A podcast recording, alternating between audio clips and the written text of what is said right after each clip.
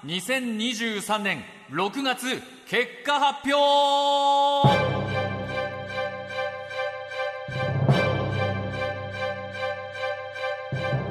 若手芸人がしのぎを削り地上波枠を目指すポッドキャスト番組 N93 今回は6月1月分の結果と4月から6月のポイントを合わせた総合順位を発表します。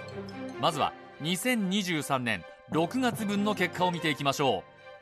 第1位岸高野の豚ピエロ。第2位からたちの最果ての先生。第3位金の国の卵丼。第4位パンプキンポテトフライの剣。第5位吉井正夫の今何してる？続いて4月5月6月のポイントを合計した総合順位を発表していきましょう。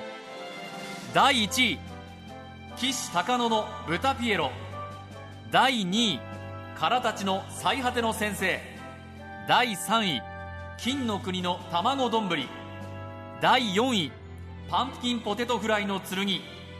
第5位吉井正夫の今何してる？N93 各番組の結果はあなたの1再生が大きく影響します。ポッドキャストで YouTube で繰り返し聞いてお気に入りの番組をぜひ応援してください。